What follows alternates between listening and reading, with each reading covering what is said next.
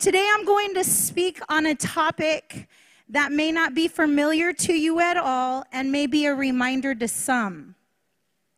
I chose this topic because I realize that as a church, we're all in this together. Not one of us is alone in our walk with in our walk of faith, right? And in this walk of faith, there are many battles that we face. Many battles come our way. We have all experienced battles, haven't we? Yes. I wish at times we didn't have to experience battles.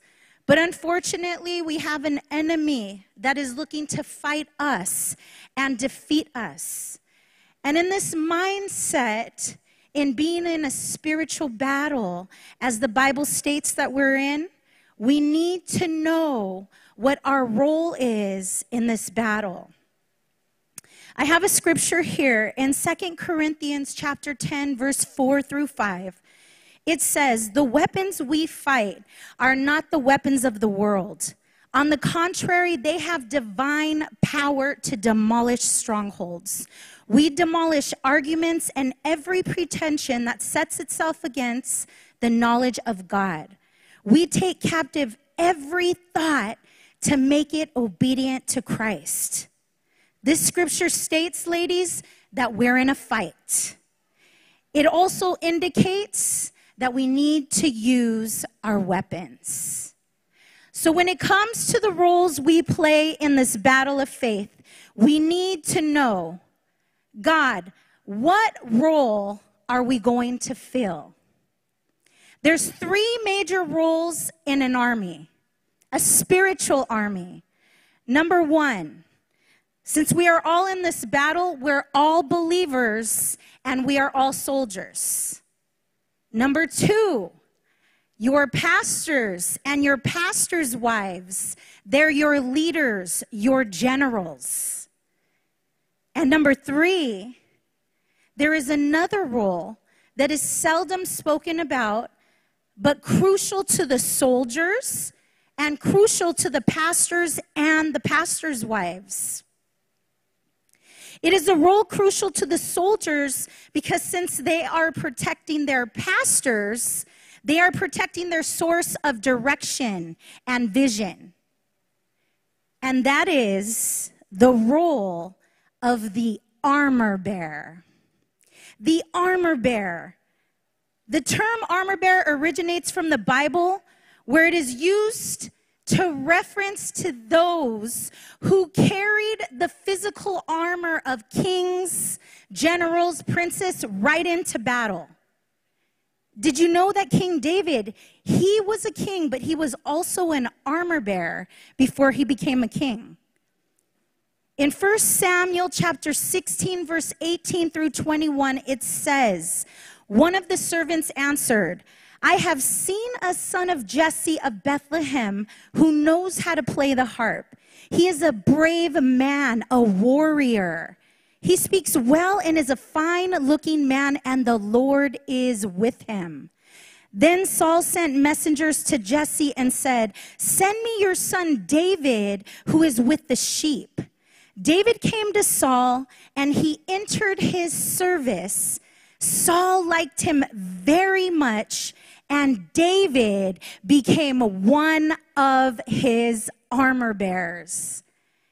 In the same way, ladies, a spiritual armor bearer carries the weight of their pastor's burdens, praying for them and interceding on their behalf and shielding them.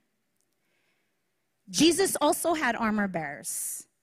If you read the scriptures, you will find that Jesus, on many occasions, he took three of his disciples with him to pray, to intercede, and to be closest with him. These three disciples were Peter, James, and John. In Mark chapter 5, verse 37, Jesus allowed only these three to witness the resurrection of a dead little girl. And then in Matthew chapter 17, verse 1, after six days, the Bible says, Jesus then took with him Peter, James, and John, the brother of James, led him up on a high mountain by themselves. There he was transfigured before him. His face shone like the sun, and his clothes became white as the light. Just then there appeared before them Moses and Elijah talking with Jesus. And in Matthew, chapter 14, verse 33, at the Garden of Gethsemane. There, there is a scripture again. He took Peter, James, and John along with him, and he began to be deeply distressed and troubled. And guess what? Jesus' ministry increased and multiplied because there were armor bearers standing by him. And let me be clear here. Today's armor bearer, it's not an office, it's not a position, it's an attitude. An attitude. An armor bearer has an attitude that shows protection for their pastor and their pastor's wife that is leading them, which sadly many times don't come Actually, I want to go back to this. They are to raise up the shield of faith, and they are to stop the darts, the spears, the arrows of the poison that are hurled at their pastors and their pastors' wives.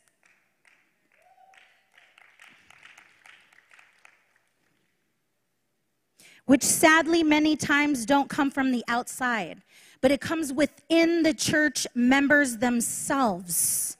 This is an attack, and it's just as lethal as if it were coming from an outside army. And what are these arrows and spears and darts? They are gossips, slanders, lies, divisions, and doubts that others try to plant into the rest of the army. This is a strategy of the devil. It's what the devil did in heaven when he planted seeds of doubt into one third of the angels and he convinced them to revolt against God. He did this by causing doubt in their minds about God.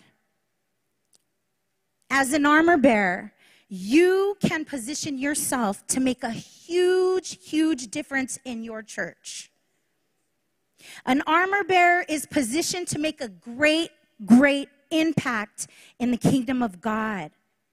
And their, income, their impact was powerful because of where the armor bearer positioned themselves. An armor bearer would fight off the enemy at their pastor's back. While their pastors are fighting their own battles in front of them, the armor bearer goes back to back with their pastor's wife and watches what comes up behind her. I want to illustrate this. I would like to call up my two volunteers, please. Yes. Thank you, ladies. so I want you to stand back to back. Yes. Now, Sister Michelle, she's the pastor's wife okay? And Luana is going to be our armor bearer. Okay, they're, they're back to back. Now, the pastor's wife, she's fighting the enemy. She's ministering to other women. She's counseling them. She's encouraging them. She's praying with them. She's fasting for them. And she's also helping the pastor, her husband, with whatever he needs. Now the armor bearer is back to back to her pastor's wife and is making sure that no enemy tries to sneak up on her. Basically, an armor bearer has a clear view of the battlefield from a different perspective. While the pastor's wife is fighting other battles, she cannot fight all the battles at once. But if the armor bearer has her back, she can see parts of the battlefield that her pastor's wife cannot see. And guess what? Now they have a 360 degree view of the battlefield. Yes. This is where the term I got your back comes from. The role of the armor bearer was to protect their general at all costs. And if an enemy is approaching from an area that the pastor's wife cannot see, the armor bearer has the awesome duty to protect her, to shield her, and at times alert and inform her pastor's wife that the enemy is approaching. Right? Yes, so if the enemy comes in this way, the devil's trying to come in and hit your pastor's wife, he gets resistance from the armor bearer. If the devil tries to come in this way, he gets resistance from the armor bearer. He cannot penetrate. If he tries to come in this way and sideswipe your pastor's wife, the armor bearer is right there to protect her. The role is so crucial to any pastor's and pastor's wife. Thank you, ladies. Give them a hand. Appreciate it. Thank you. But here's the sad reality, ladies that some pastors and pastors' wives, they're busy fighting but don't have armor bearers. And they get hit from behind, they get injured. And sometimes it gets hard for them to fight because they're getting hit from all sides. Or imagine if an armor bearer said, Well, I see the enemy coming, I see attacks coming, but I'm not going to tell her. She can fight this one on her own. It would be sure destruction for the pastor's wife. And this armor bearer would no longer be a protector and would open up their pastor's wife and their pastor to the attacks of the enemy. And this too is also unfortunate, ladies. A true spiritual armor bearer offers loving and protective care to their pastors who need protection. Yes, your pastor and your pastor's wife, they need protection, ladies. They are on the devil's hit list. They are prime targets for the enemy.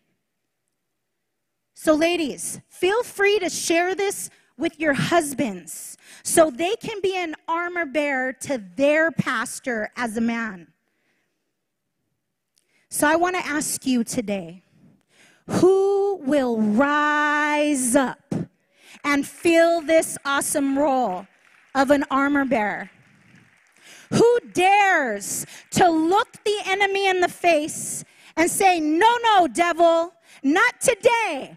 No, no, devil, not here. No, no, devil, not in my church.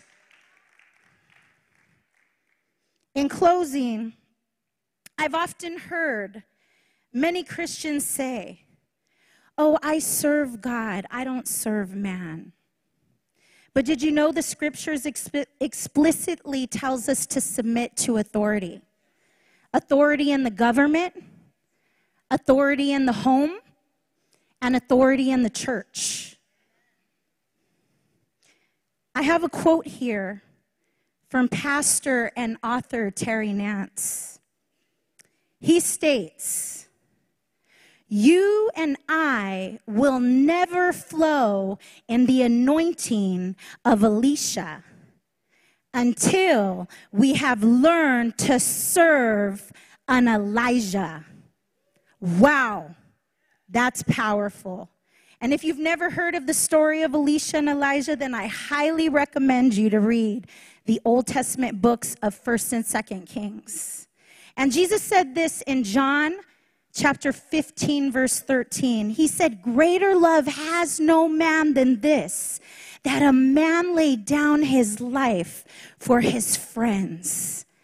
This was Jesus' example to us, ladies, of what it means to sacrifice ourselves for the benefit of others. It is not difficult to claim that we are submitted to Jesus. Everyone says, Oh, I love Jesus. I love serving him. But the question is are we submitted as the Bible instructs us to, to another human being, like an armor bearer is to their pastor and their pastor's wife? Now that is a different story. Let's give God glory.